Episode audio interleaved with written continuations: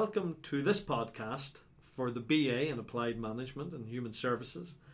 And this podcast looks at the assessment for the manager as coach and mentor, which is a 10 credit module in this particular program. So, here with me today to discuss it is Mr. Brendan Collins. Hello again, everybody. Looking forward to working with you on this particular uh, project as well. Excellent, Brendan. Uh, myself, I'm Raymond Watson. I am the Assistant College Director, but I'm also uh, the head of online learning, and part of the remit is for podcasting. So, this is another podcast to support you in your studies. So, we're going to look at this particular module, and for this module, Brendan, it's a 100% assignment. Is that correct? correct. There's no Yes. online, no, No online exam, no no, nothing. no. It's a 100% assignment. So, we're going to talk you through the assignment now and the assignment itself is divided up into parts. Cause you could, so could you talk us through part one, Brendan? Of course, yes. In all, there are three parts, three distinct parts. So, part one, uh, uh, as you'll see, uh, has a quote saying coaching and mentoring are essentials in any manager's toolkit.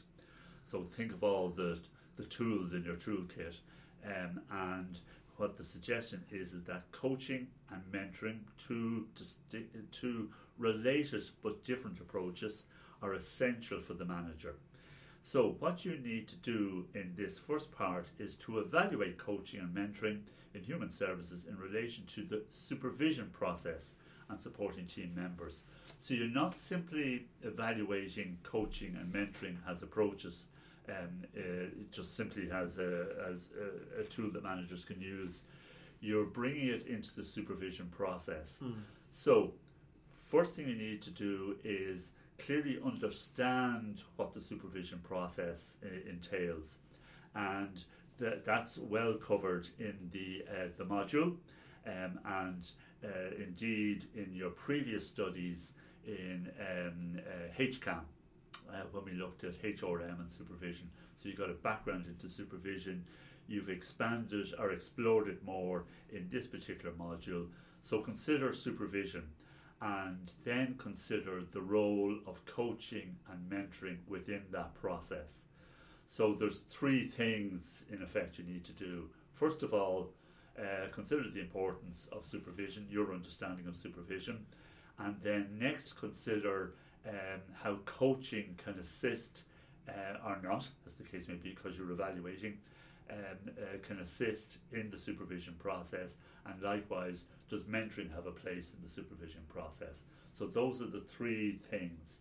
So when we say evaluate, we all it's a way of measuring, for instance. So we say, what are some of the good things about coaching within the supervision process? What are some of the things that aren't so good? The challenges, for instance. Likewise with mentoring, what are some of the good things? And likewise, what are some of the challenges? We would never suggest that there are bad things.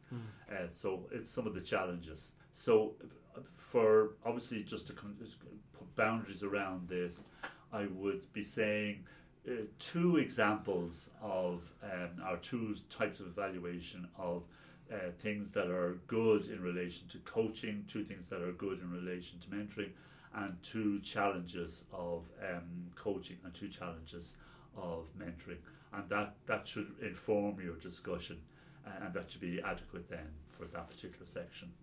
Absolutely, and the key word there, as Brendan said, is evaluate. So Yes. it's really setting up the supervision process and supports for team members and the elements that make up that particular process. And then you're saying, and this is where coaching and mentoring could be useful. Yes.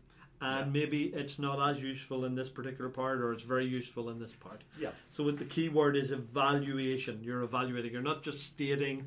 You're not just saying this is you know this is what coaching is. This is what mentoring is. This is what supervision is. No, this is far more intricate. This is you know you're evaluating the role of coaching and mentoring in human services in relation to that particular process. Very much so. Okay. And if I could just say that, just as a way perhaps of starting your reflections on this, please, that generally speaking, if oftentimes people use the terms coaching and mentoring interchangeably Mm. um, because they tend to go together, Yeah. but they are two distinctly different approaches. Yeah. So coaching is really about the steps one might take in relation to achieving a goal, for instance, and working with somebody. Literally, when you consider coaching, think of the sporting analogy. Yeah. What does the coach do? Saying, here's how we're going to set up a set piece, for instance. So here are the steps we need to take. Mentoring is the it's almost like a bigger picture. Yeah. It's my mindset, it's my long term thinking, it's the long term actions I need to, to undertake. So there might be a suggestion that uh, coaching is best applied maybe with a, a more uh, newly appointed staff member who maybe is learning the ropes, uh, while mentoring uh, might be best applied where if one is working with you know a peer, a colleague of many years standing, and you're exploring how you know the future of the organisation and the future of the team, for instance. So it's somewhat it's a it's a bigger picture approach. Yeah. That's not to say that you can't use mentoring with Yeah. a newly appointed staff member. Yeah. Okay, so just to Yeah. say that. But generally speaking, just think in those terms. Excellent, Brendan Thank you. And uh, that's part one. And then we're moving on to part two, Yeah. which is looking at conflict. And indeed, and this is always an interesting topic for obvious reasons. Um, so, the first thing you need to do is identify a situation uh, where conflict uh, has arisen in your workplace. Obviously, and at this stage, you know this that you don't name your organization, you change circumstances so that nobody can be identified, etc but really just present the, the essence of the conflict situation. Yeah. So, is it between uh, team members uh, disagreeing over something? Uh, is it between just two people? Is it between one group of people with another group of people? Is it between one department and another department? The most important thing in this section, please, is be sure that it's it is a conflict situation you are talking about, Yeah. or is it just a disagreement or maybe a bit of falling out? Okay. So conflict, look at or and study the essence of what conflict really is, and the effect it can have on people and on uh, groups and teams. So first of all, make sure that your uh, example is a distinctly conflict type situation. So the other then is um, exploring techniques that could have been used to diffuse this situation or to address this situation. So there are a few approaches within the module. Um, for instance, there's the ACT model that Oh. um, that you could apply. Uh, the other model that you might want to consider or to look at is the TKI, TKI model. So, what kind of approaches do people take? Do, do people avoid conflict? Do people collaborate? Do people compromise, etc.? Okay. There's also the the you know the approach in terms of reflecting on my role uh, within the workplace. So there's a number of approaches that you can that you can look at. So I would suggest no more than two. Okay. Okay. Uh, because otherwise, then you you won't have the space to, to explore the topic. It's depth we're looking for, not Very range, much so. yeah. Yeah, absolutely. So maybe take two approaches and uh, come at the, the problem or the conflict situation using those two approaches and see what might have come about as a result of applying these. Um, and then once again, we come back to the supervision process. Um, so, considering you can even refer back to the conflict uh, uh, resolution approaches that you've just been talking about and apply those to the uh, supervision process. Yeah. Do they have a place within the supervision process? We'd like to think that they do. You may disagree, but even going on the basis of whether you uh, agree or not, where might you see using these approaches within the supervision process? So, uh, without keeping, being overly prescriptive, it may not be that. Um, I certainly wouldn't like to think that there would be a conflict situation arising from a supervision process Yeah. but that somebody may be through the supervision process talking about a conflict situation that they're either trying to manage or maybe involved in outside of the supervision process. So the supervisor then can suggest uh, the ACT model or the TKI model or the reflective practice model Yeah. or whatever. Um, so where how might that work and how effective might that be? So again, you're evaluating. Okay. Um, uh, so those are the three the three areas that you look at in, in part two. In relation, yeah, just in relation to part two, then. So the final bit is really saying, um, this is where, in relation to conflict resolution, this th- this is how the supervision process could could deal with how people have conflict with their peers or with their manager so, or whatever. yeah. And your supervision is, is about how you would empower the person to actually deal with it more proactively or better. Or, Indeed, yeah. and uh, at, at the risk of you know uh, disagreeing with you on a technical basis, Yeah. but really the supervision process is encouraging people to empower themselves. Oh, oh, Um, if that, you know, so Yeah, yeah, people come away with saying, "Okay, so this is how I'm going to approach this." yeah. Um, so yes, so Yeah. exploring the tools that can be used in relation to dealing with that conflict situation. So really, the supervision process is an excellent forum to Yeah. be able to explore those approaches. Yeah, So the supervisor can then say, uh, "Have you considered the ACT model, or have you considered reflective practice?" Um, uh, or if the supervisee is not aware of these, then the supervisor can uh, present uh, uh, an overview or a paper on those, Okay, or yeah. indeed guide them to the OTC materials or whatever, excellent. um, and that the person then or the supervise the supervisee can then explore these, and then at the next supervisor su- uh, supervision session talk about uh, Yeah. how they've applied them. Well, thank you very much, Brendan. Yeah, and Sure. and that's part two, and then into part three, which is professional development. Yep.